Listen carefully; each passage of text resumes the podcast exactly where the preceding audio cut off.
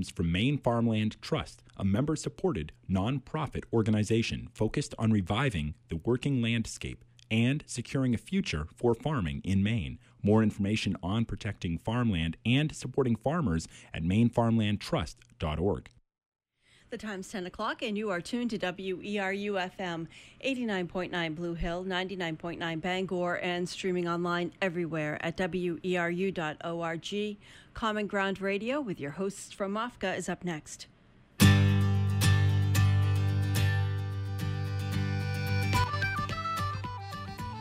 Good morning, and welcome to Common Ground Radio, an hour long discussion of local food and agriculture here in the state of Maine brought to you by the Maine Organic Farmers and Gardeners Association. My name is CJ Walke, and I am your host for today's show. Common Ground Radio is a monthly show airing on the first Friday of every month at 10 a.m. here on WERU. We are open to suggestions on future topics and guests for the show, so please feel free to contact us with your thoughts and ideas through our website, which is www.mofga.org.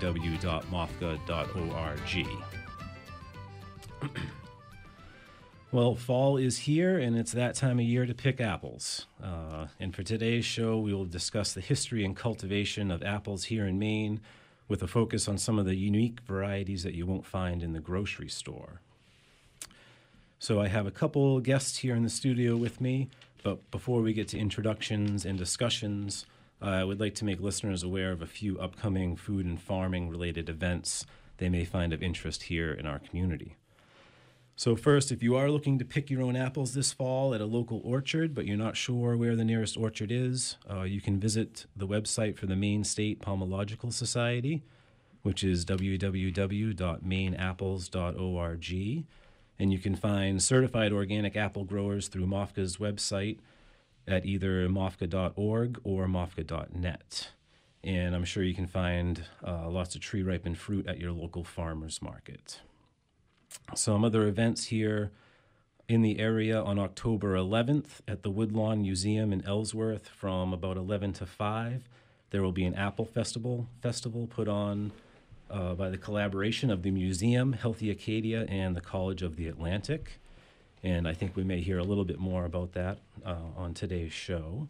But information can be found at the Woodlawn Museum website, which is woodlawnmuseum.com. And then towards the end of the month on October 25th is Great Maine Apple Day, which runs from noon to 4 o'clock, held at MOFGA's Common Ground Education Center in Unity. And more information can be found on that at MOFGA's website, which is mofga.org. So now I'd like to uh, introduce the two guests that I have here in the studio with me today. And we'll get into our topic about talking about uh, heritage apples and their growth and cultivation. So here in the studio, I have John Bunker, who lives in Palermo on his farm and homestead, Super Chilly Farm, and he runs Fedco Trees based out of Clinton. John has spent over 40 years tracking down and cultivating heritage fruit varieties of all kinds, so not just apples, and working to spread the word about the value of these varieties, not only for historical perspective, but also their importance for posterity. Thank you for being here, John. Thank you, CJ. And also, I have Todd Little Siebold, who lives in Ellsworth and is a trained historian with a passion and avid eye for heritage apples, with a focus on the stories they tell of the past and how they will create stories in the future. Uh, Todd is a faculty member at the College of the Atlantic and has been teaching there for nearly 20 years. Thank you for being here, Todd. You're welcome. Okay. Uh, well, before we get going, I would like to remind listeners that this is a call in show and we'll be opening up the phone lines in maybe 10 minutes or so. Uh, but before we get to that, um, I'll make sure I give out the phone number so you can call in with any questions and comments. And before we get going on some discussion and questions, I just wanted to give each of our guests a chance to say a little bit more about their background, their work, uh, their passion for heritage varieties of apples or fruit, and um, just give listeners a little bit more about the work you do. And John, would you like to, to go first? Sure. Well, I, uh, as as CJ said, I uh, started Fedco Trees about uh, oh 30 years ago or so, and uh, I've been selling trees through Fedco, uh, including many heirloom, what we call heirloom or heritage varieties, and uh, also spending a lot of that time tracking down uh, rare varieties, heirloom varieties from all over Maine.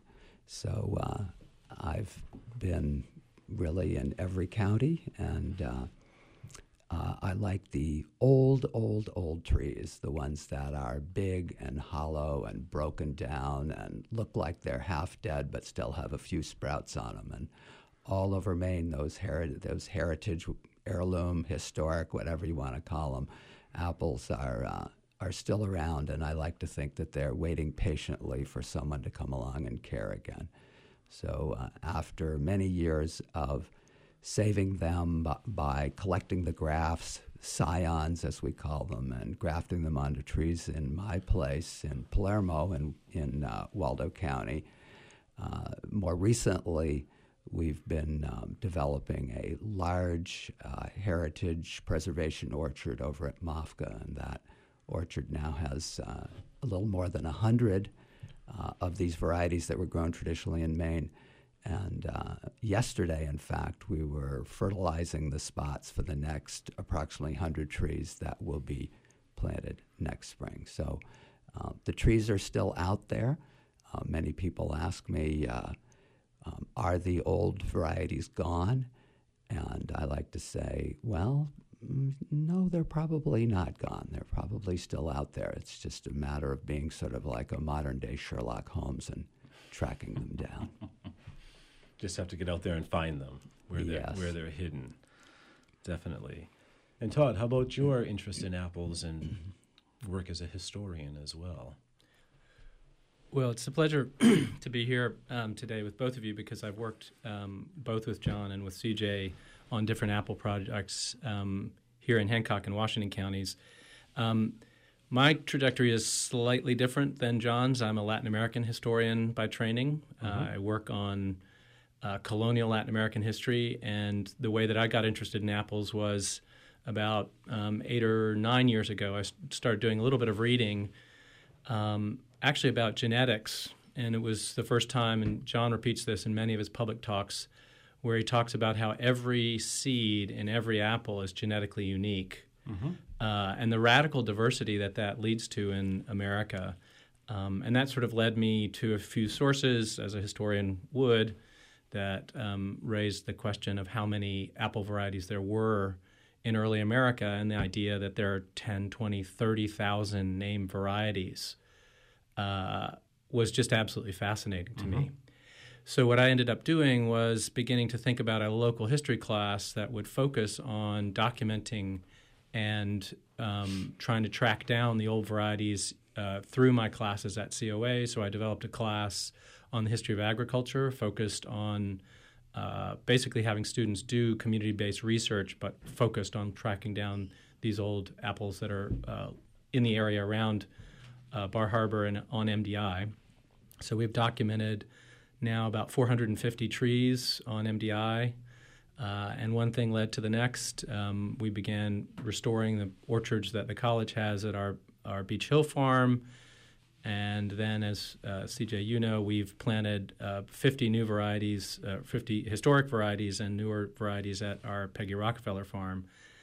Uh, so I've spent the last years getting uh, deeper and deeper into this, trying to help, um, really focusing on the area in Hancock and Washington counties to try to identify some of the varieties. Um, and the other prospect I, I've become very, very interested in the history of apples in Maine.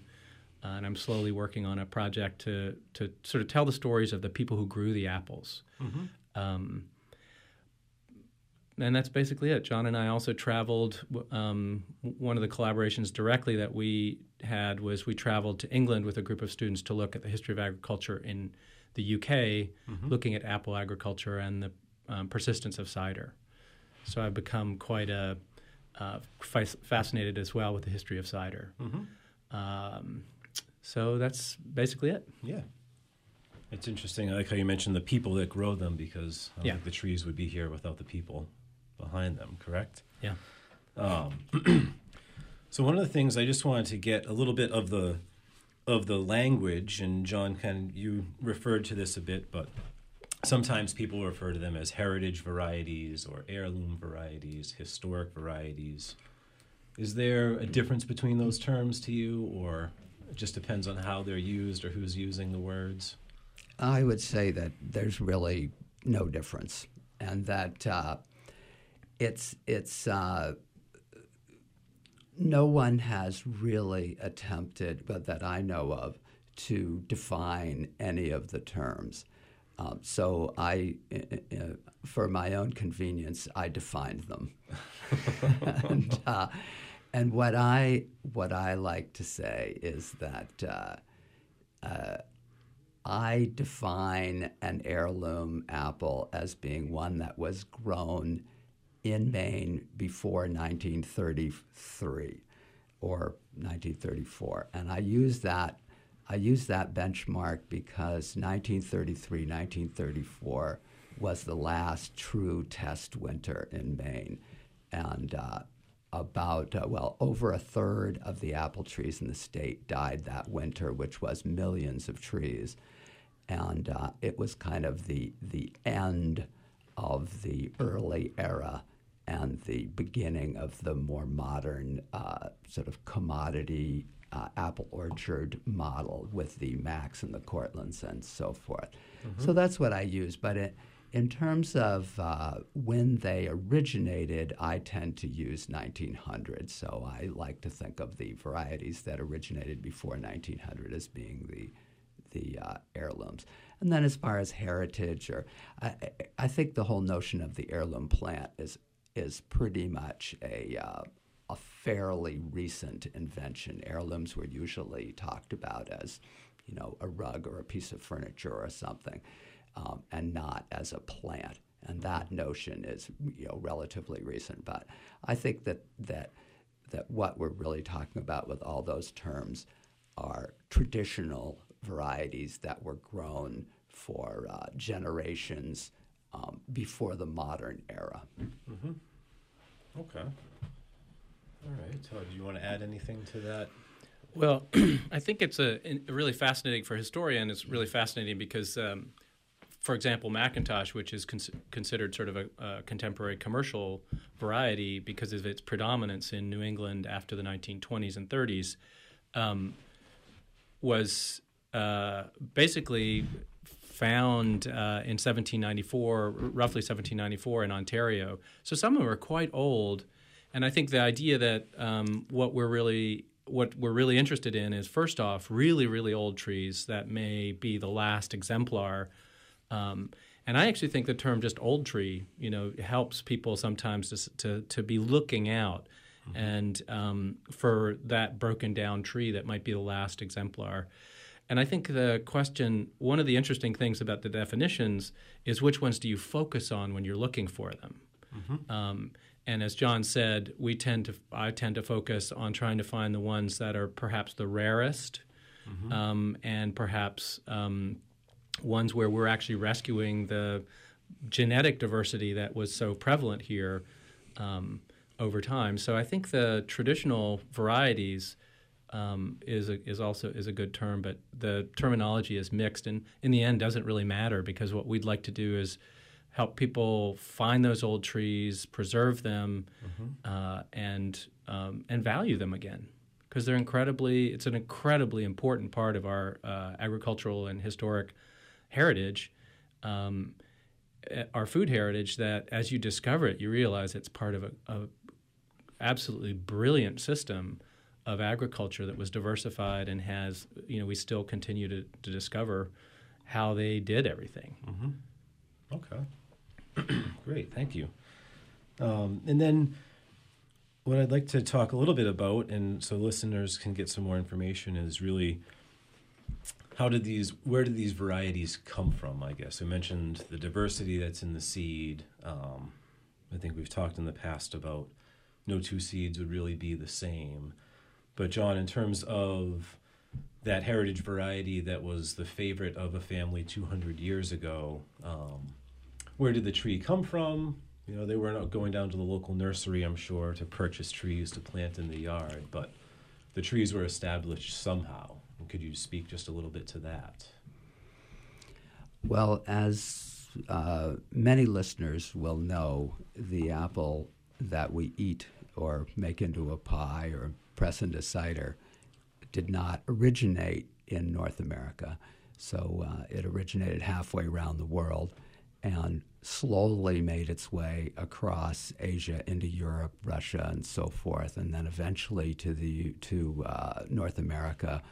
Oh, uh, well before the Pilgrims, um, and came originally pretty much as seed, and uh, the seeds were left everywhere. Everywhere an apple was eaten, the seeds were left, and first on the islands off the coast, uh, with the with the different fishermen that were um, that were fishing the coast of Maine, and then eventually inland. When Europeans came and settled in Maine, they brought apple seeds with them. Occasionally, they brought trees, but almost exclusively they brought they brought seeds, and everyone had an orchard. And these were orchards, small orchards, 10 trees, 20 trees, 30 trees, not, not the big orchards that we think of today. So everyone had an orchard, and they were almost all seedling orchards. So everyone had this uh, wonderful diversity that Todd was mentioning in their orchard. They had seedlings, and uh, and this this was really a a gigantic uh, breeding project inadvertent breeding project mm-hmm. because this was going on in Maine and then all the way in every state, all the way down to Georgia, out to the Mississippi River. Johnny Appleseed was not unique in what he was doing. He was doing what everybody else was doing, which was planting apples from seed. So out of these literally tens of millions of seedlings came what we think of, uh, you know, historically as the American varieties. And so someone would would find uh, one of their seedlings uh, kept all winter in the root cellar, or it or it ripened in July, or it uh, made a great pie, or made wonderful sauce, or butter, or cake, or bread, or cider, or something. It had some quality that they loved, and then they would pass it around through grafting. And when they when that's the only way, as I think people know, the only way to replicate a variety was to graft it. So they would graft it and they would pass it around around the neighborhood, then sometimes around the county and sometimes beyond. And they would pick up names as they went. So an apple that might be called uh, the Orland Sweet in Orland became the Bucksport Beauty in Bucksport. And next thing you know, it was grown in 20 different locations and had 20 different names because – this was not a commercial enterprise so much as a way of, uh, of, of having a small, diversified, uh, semi subsistence farming model. Okay. And, and just thinking about that early distribution and trying to kind of track, like the examples you just gave, try to track the movement, I think Todd, on the historian side, yeah. are there records or resources that can help you kind of find that trail from centuries ago? Well, it's, it's very interesting to me because, again, um, there are two dimensions of this that I, I immediately wrote down, you know, not going to the nursery. One of the things that's really fascinating in Maine is because of this, the time where, set, where uh, Maine was settled after the Seven Years' War, after the what we call the French and Indian War, um, they actually pretty quickly were going to nurseries. Uh, one of the first nurseries in northern New England is established in Orrington here by Ephraim Goodale um, by 1797. Mm-hmm. And then uh, in Hallowell, Benjamin Vaughan establishes a nursery by 1808.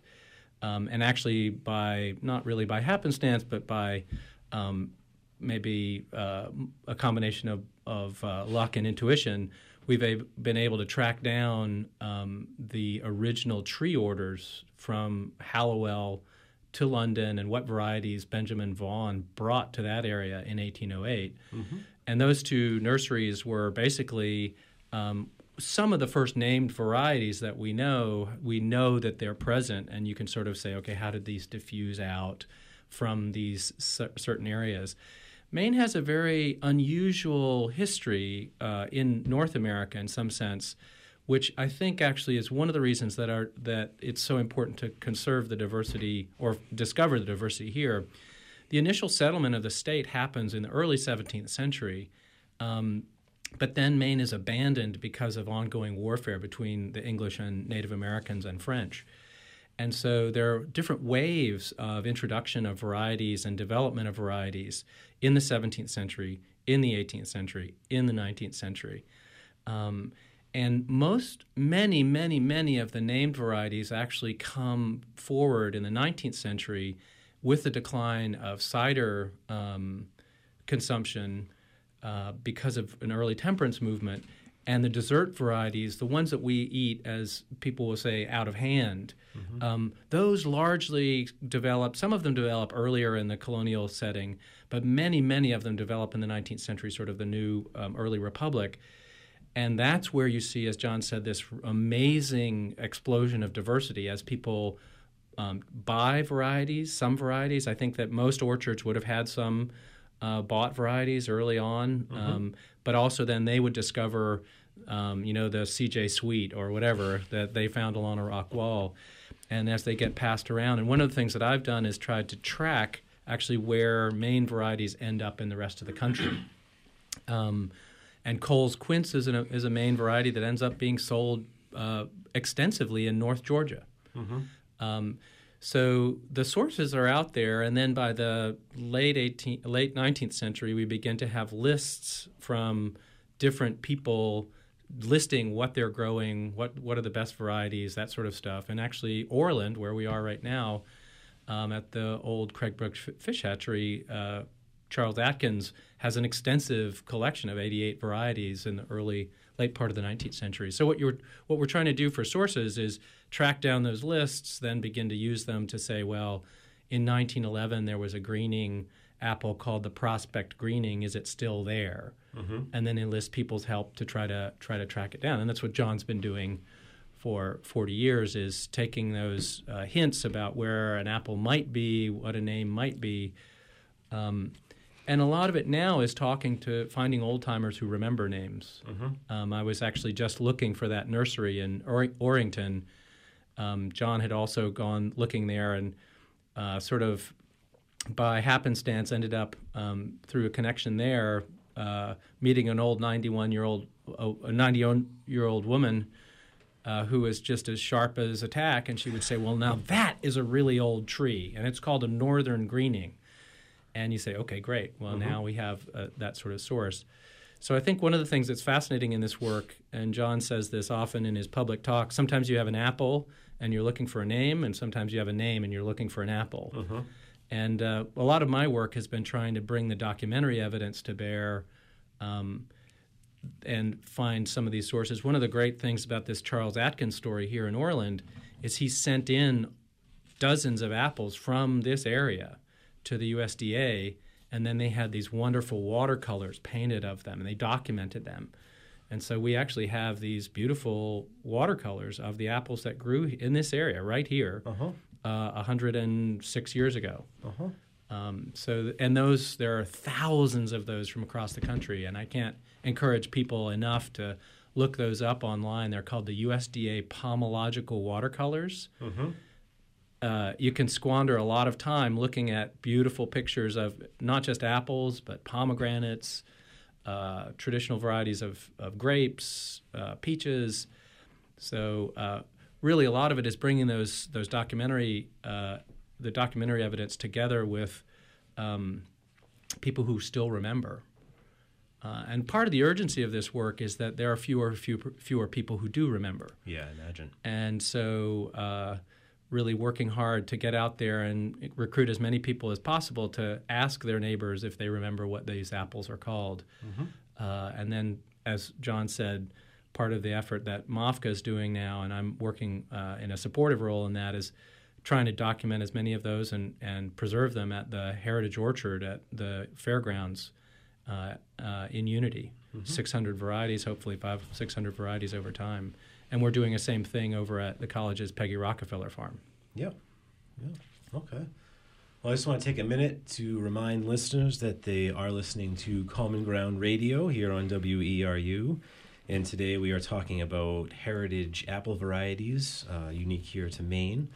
And in the studio with me are John Bunker from Super Chilly Farm in Palermo and Fedco Trees, and Todd Little Siebold of Ellsworth, who is a faculty member at College of the Atlantic. Uh, this is a call in show, and I'd like to be able to open up the phone lines here in the next couple minutes. So, that number, the toll free number to call in, is 1 866 625 9378. If you want to call in with your question or comment about today's topic, uh, where we're talking about Maine heritage apples.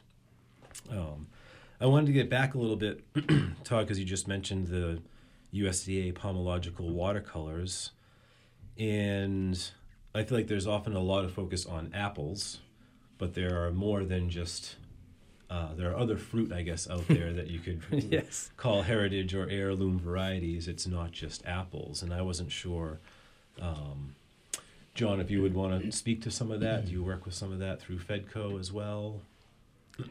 uh, yes, there are considerably fewer but there are a lot of very old pear trees uh, still scattered around in Maine. And uh, every once in a while, somebody uh, contacts me and says, you know, I need to go and, and see this tree or that tree. And um, the, the pear uh, selection available in modern uh, nursery catalogs is, is very, very limited. And uh, in Maine, there still are probably two or three dozen uh, different varieties that were grown traditionally here that um, that can still be found. And uh, over the years, we at Fedco have attempted to bring a bunch of those back into production and get them out into the community. Uh, there are also occasionally old plum trees. Mm-hmm. Uh, I was just um, visiting Islesboro uh, oh, about a month ago um, and went on a walking tour of old orchards in Islesboro, and there was one plum tree that was really, really old. It was a beautiful tree, and nobody knew anything about it except that it was so old. The the different prunus species, including plums and peaches and apricots and so forth, tend to be not nearly as long lived as the uh, as the apples and the pears. So um, finding them uh, still around is is much more challenging. Uh, we have found some uh, plums in Aroostook County uh, where they have uh, rooted themselves and then come up in big thickets uh, of of you know old European plum varieties.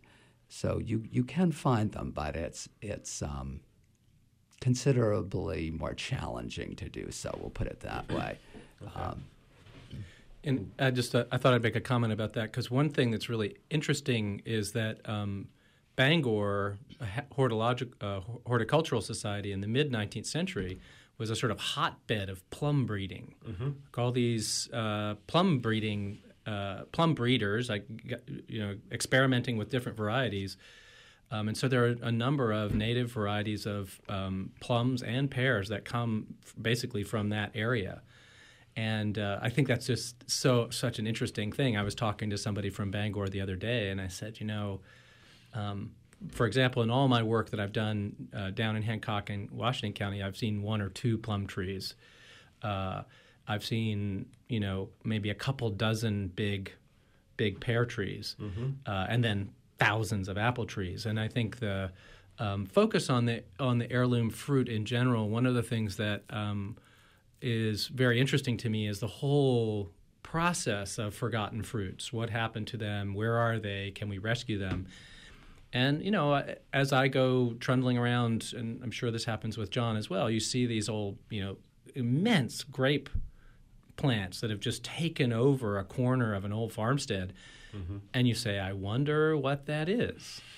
um, and the one thing I would say about that that's really important is um, this work requires lots of people to keep their eyes open, but also then um, to to be quite blunt about it is that there's not somebody in the state of Maine who's dedicated their time and energy to tracking down, for example, old grape varieties that I know of, for example, um, in the way that John is focused on apples.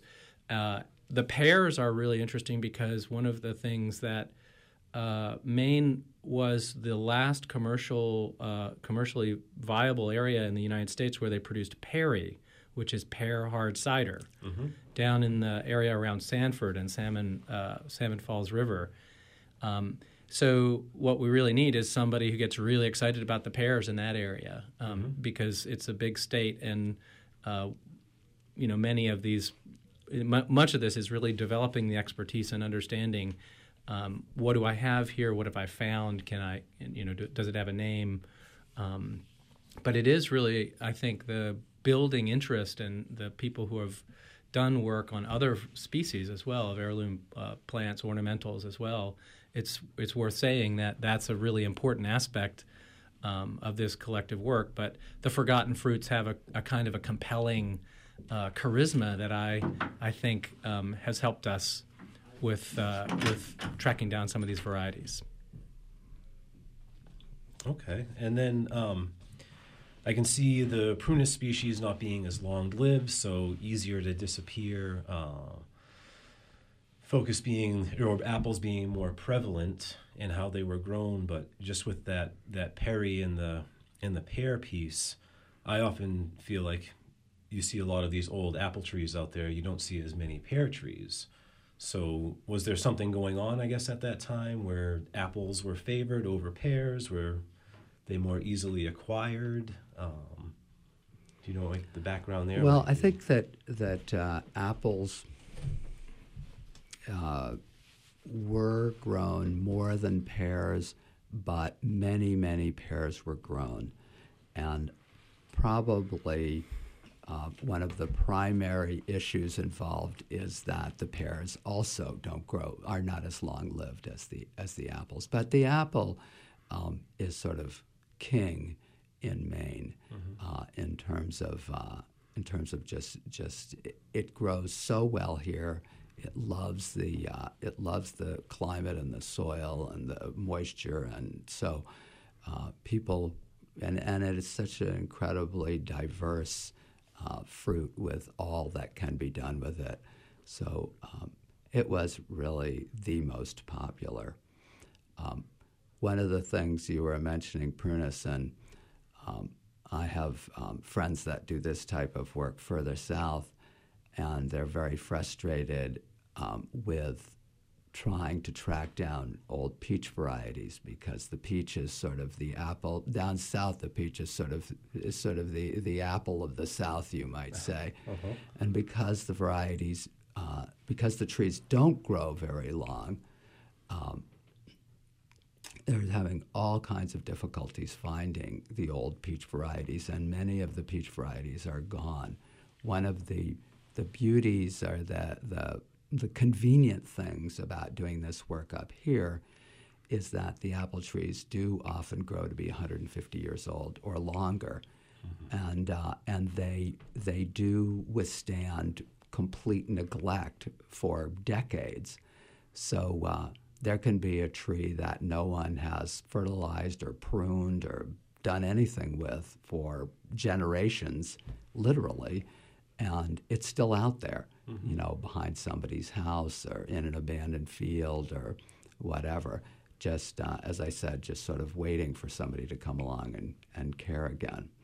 Um, one of the uh, other issues about um, about all this work is that, uh, and this is maybe a little bit beyond what we're talking about, but the these trees were grafted onto seedling rootstocks.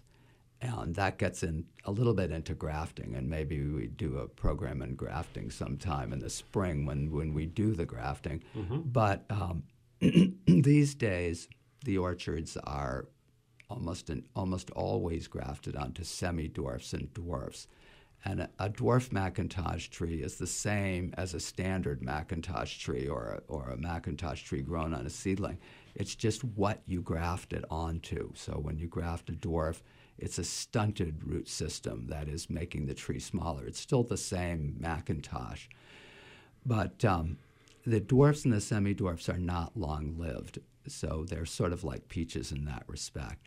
Mm-hmm. And uh, people ask me, well, should I plant my, should I graft my tree onto standard or onto dwarfs or semi-dwarfs, or should I should I buy a standard, a standard being the full size tree, or a dwarf or semi-dwarf?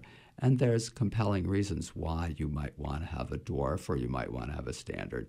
But one of the most compelling for me is that the standard trees will grow to be, uh, with a little bit of care, easily over 100 years old whereas the dwarfs and semi-dwarfs will be gone in a, in a few decades. Okay. Can I make one comment? Definitely. Um, the persistence and uh, sort of uh, u- ubiquitous nature of the apple in Maine has to do with the fact that an export market developed from Maine relatively early on. That by the 1880s and 1890s, Maine was shipping a million, million and a half barrels a year to England and so, uh, because the market demanded it, for example, in Ellsworth, we went uh, from having 12 orchards in 1850 to 84 orchards in 1880.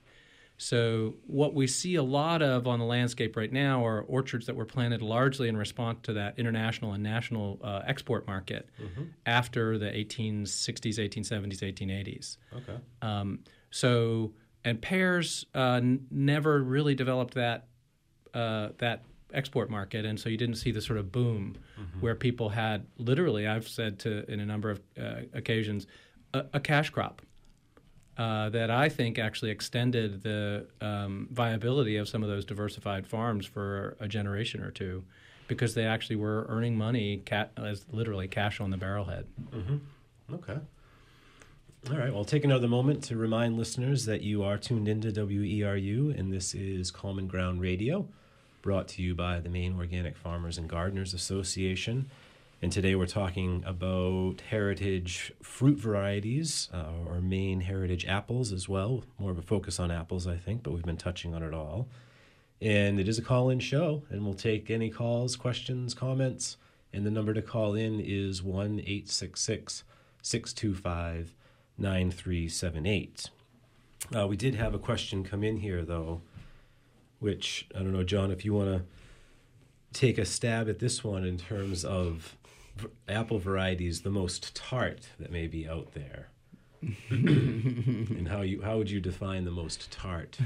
well, well, apples have uh, have uh, acidity and they have sugar, and and so uh, the the varieties that we think of as being sweet these days, which maybe like Honeycrisp or you know something like that, really um, are not that sweet. They are a balance of acidity and sugar. Some of them do have fairly high sugar content, but they also have a, a high acidity content, and that balance of acid and, and sugar is what makes them a good dessert fruit, a good uh, fresh eating type fruit. Um, the the acidity, um, I'm not really sure what the listener is is thinking about. Um, maybe some. I mean, I know some people just like really acid, really tart apples, and uh, you know, I I would say if I if I was going to say what is the most tart apple, um, well, uh, one that's really tart that is a real favorite of mine. That's a dessert fruit is King David, and of course this is one that you're going to have a really hard time finding, but it's so tart that when you uh, and it is a dessert fruit. It's it's it's you should eat it fresh. Um, I like to think of it as sort of the Apple version of sushi. Um, where, and uh, with with a good dollop of wasabi on top of it, because the first time the first time I ate it, I thought that I was seeing stars. So, so uh, if you can find yourself a good ripe King David, I think you'll be all set. Okay. All right. Well, it looks like we have a couple of calls that just came in. So uh, we'll go to our first caller here. If you could give us your name and the town from where you're calling, and then your comment or question. Is Yep. this one me? This is you. Oh, okay. Brian from Rome, town. Okay. Hello, Brian. Thank you for calling. Oh, you're welcome. I, Um, I got a, um, just a couple things. I remember as a kid, and that was, uh, well, somewhere around 50 years ago, there was an apple that I really enjoyed, and since then the tree has disappeared. And um, it was an apple that was quite large, and it was deep, deep burgundy. And if I remember correctly, it almost seemed like it might have had some kind of minuscule stripes in it, and it was a hard apple. Um, and I think people called it like a winter apple. Have any idea what that was? Ooh, that would be a good question. Well, the, one possibility would be Baldwin, uh, which was uh, one of the old traditional apples being grown in central Maine and would have been up around the Rome area. Yeah. Um, and, uh, and it would have been, uh, I call it more of a brick red than a burgundy, but that's all sort of semantics. Yeah. Um, there is uh, there is also an apple that uh, that I've been attempting to track down, which was called Rome of Maine, and I think it probably is a variety that originated in Rome. It Yeah. was named by Joseph Taylor, and Joseph Taylor was uh, a really important person in the Pomological Society back in post post Civil War. He lived in Belgrade, but he introduced uh, between ten and twenty varieties, and one of them was uh, was Rome of Maine. So maybe maybe the apple that you remember is uh, is is that variety, but. Well, I'll have to check into it further. Yeah, yeah. Keep a lookout for the for the uh, really, really oldest trees, and you know, um, a good place to look is um, is uh, the the road that goes from. Uh, Gosh, what is that road? The road that goes around the north end of Great Pond. Watson Pond Road. I, I guess so. It has a number too. Is it 220 something or other? Oh, or 225. Okay, 225. that road, there is a road off of it which is called the North Pond Road. Yep. And at the corner, at that corner, there's a little orchard. And they have some very old trees on both sides of the North Pond Road. Uh, there's Oh, interesting. there's only about maybe eight trees, but um, but maybe your apple is there. Oh, I'll check that out. Okay. It's down the street. And Brian, one one comment. So uh, organizes this uh, Great Maine Apple Day, uh, which is October 25th. Uh, the reason I suggest you think about that is there'll be a, several hundred varieties of apples that you can try, Oh, cool. and they'll have a bunch of varieties. The traditional varieties will be out on display, and you may actually see see that apple. You know, it could be a black Oxford, it could be an Arkansas Right. black. There are varieties. Uh, and that's the best place to really see apples and try them and say, "Oh yeah, I think that I think it is, you know, Baldwin, or I think it is Rome of Maine." Oh, good. I'm making sure I do that.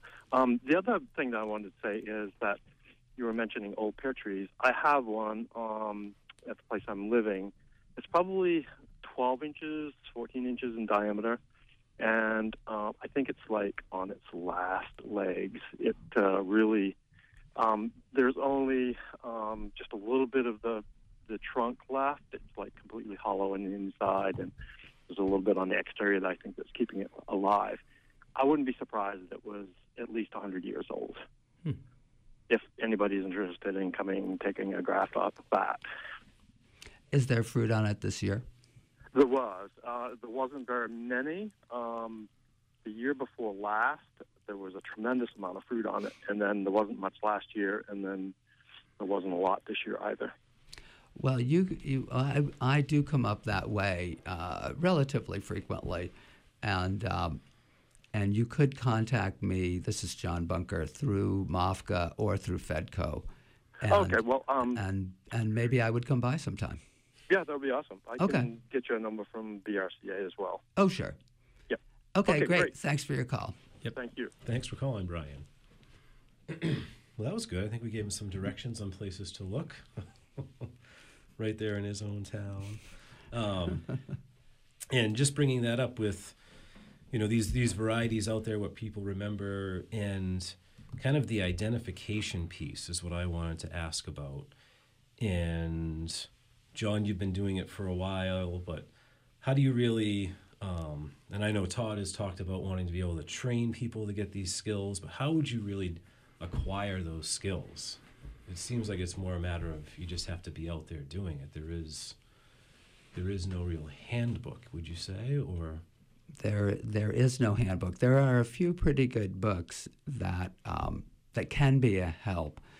Uh, one is uh, then you have that here is is the set the apples of New York which is sort of the best we have. Um, there's also, um, uh, and, the, and the Apples of New York has uh, pretty good detailed information about the, the, uh, the different attributes of different varieties. There's also the Apples of Maine, and the Apples of New York is from roughly 1900. It's, it's not in print, although it may be coming back in print. It's, it's hard to find and it's expensive but you can find it if you're if you're you know if you really want it. There's also the Apples of Maine, which is also out of print and is not as good. In fact, it's not very good at all in terms of the descriptions. It has some rudimentary descriptions of some of the varieties, but it's very good in terms of in terms of what was being grown here hundred plus years ago. And that's, uh, as I said, also out of print. We're trying to get it back into print now. We're working with with uh, the people who own the rights to that. Um, the the I think probably the best way is uh, is to go to events like uh, the one at Woodlawn or the one at, uh, on the October 11th of the Fedco. I mean the MOFGA Great Maine Apple Day on October 25th, the Common Ground Fair. Go and look at displays and uh, take pictures of the displays. And when you learn an apple, uh, go to commercial orchards. Uh, most commercial orchards have a few heirloom varieties. They might have a Baldwin or a Northern Spy or a Golden Russet or whatever.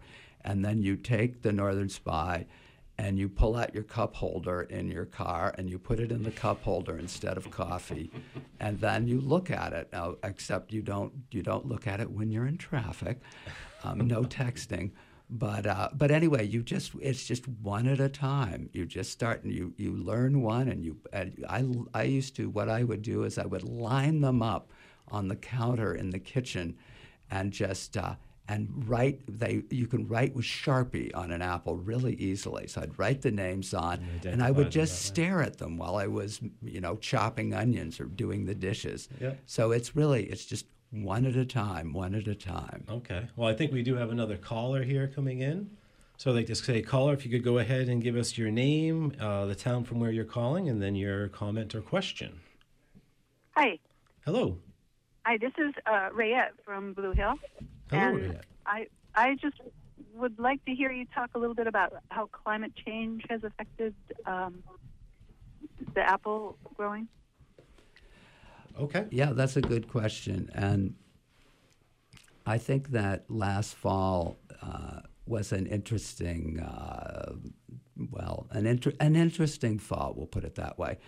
What what I like to say is that the apples, and you could film, you could put any plant in here. The apples respond to the environment in which they find themselves. So uh, if you plant a little tree and you don't water it, well, it's going to die. Um, and if you plant a little tree and you take care of it, it'll thrive. Um, last fall, uh, and and uh, nobody knows if any one instance uh, is has something to do with climate change or not. So so we'll just say the apples respond to the environment in which they find themselves. Last fall was a very long fall in most of Maine. Much of Maine had no frost until November. Uh, in down my way in Waldo County, uh, the apples grew all fall long, and then in uh, early November it became very cold very quickly. So the usual frost that would have been by now, and which we had about two weeks ago this year, a year ago, we didn't have it. And many of the varieties um, were hit hard by that very those very cold temperatures in November. What we're talking about now is less about winter hardiness and more about winter readiness. Um, many of the hardiest varieties, the varieties that were grown traditionally in Russia and more recently, meaning 100 years ago or 150 years ago in Aroostook County, those varieties tend to uh, shut down and go dormant early. They have a, they they understand innately that that fall is here and winter is coming. So in our orchard, those varieties fared very well last year because they had dropped their leaves. Even though it was a warm fall, they had still dropped their leaves. And when the, when the cold temperatures came in November, they were all set. But the varieties that didn't shut down were hit hard. People are saying, um, you know, someday we'll be growing mangoes and pomegranates in Maine, and maybe we will be. But I tend to think that it's sort of uh, uh in, a, in, a, sort of uh, uh, almost ironic that it may be that as the climate changes, it's going to be the hardiest varieties that do the best here, even though it may get warmer, because what's really probably happening, at least so far, is that the weather is becoming more erratic, not necessarily predictably warmer. I hope that helps. I'm not sure if Rayette's still there, but the the erratic weather, I think for sure, on the other end of the season in the springtime has also caused some issues. Yes, yes, especially uh, two or three years ago when we had 80 degrees in March. And what that did was it triggered the response in the apples and many other plants was to flower a month early, which is not necessarily a bad thing, except that um, we, we had these bizarre 80 degree temperatures in March, and then we still had our usual frost, heavy frost, heavy cold temperatures at the end of April. Normally, that's not a problem because, because the, the plants are all still dormant. But when that happened uh, three years ago, was it three years ago? I don't remember. Two years ago, three years ago, uh, the plants were flowering.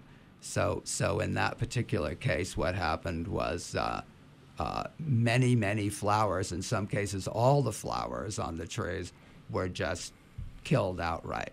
Mm-hmm. Okay.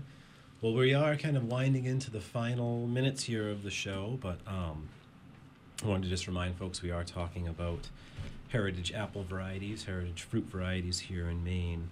And if people are interested in more, um, learning more, and maybe even trying to identify the apple in their backyard, uh, I mentioned a couple events at the beginning of the show, but Todd, would you like to take a minute or two to speak about the event at Woodlawn on October 11th? Sure.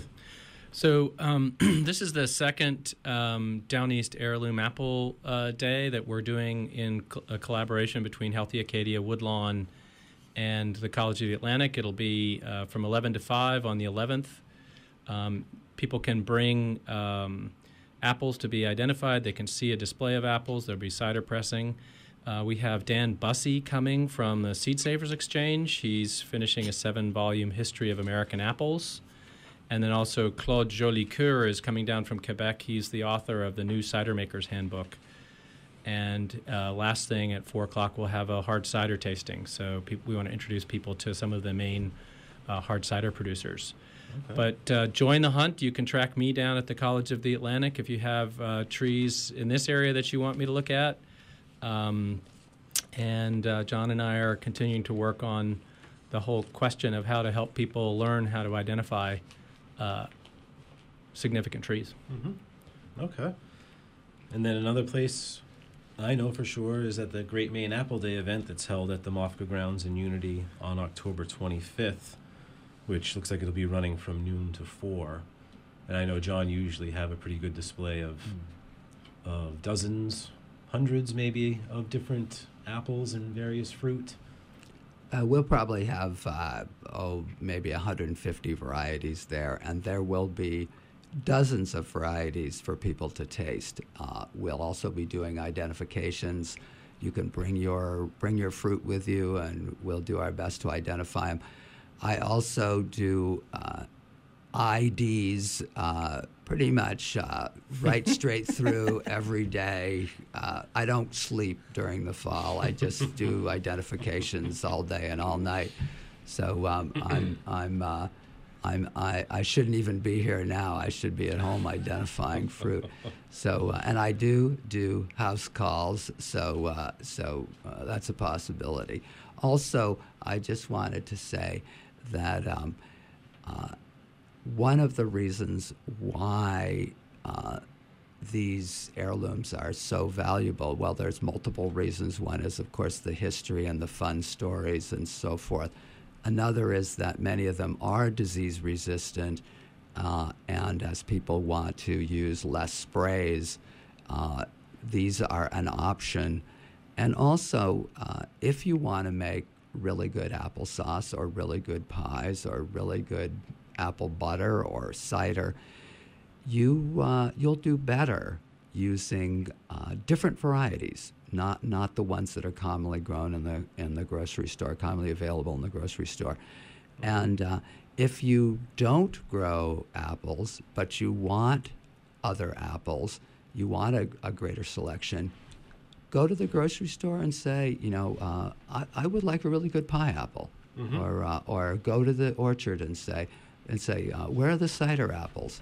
And by asking, by asking uh, repeatedly everywhere we go, um, people, the orchardists themselves, will respond, and we'll wind up with a much greater selection of varieties available to all of us. Okay.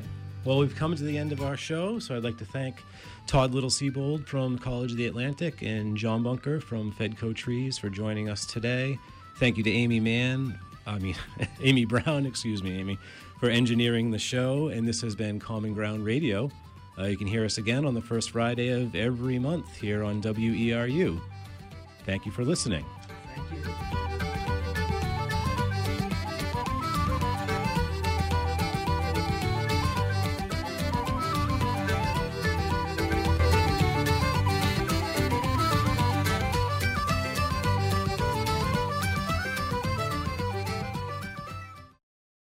Support for WERU comes from the Hamden Farmers Market, providing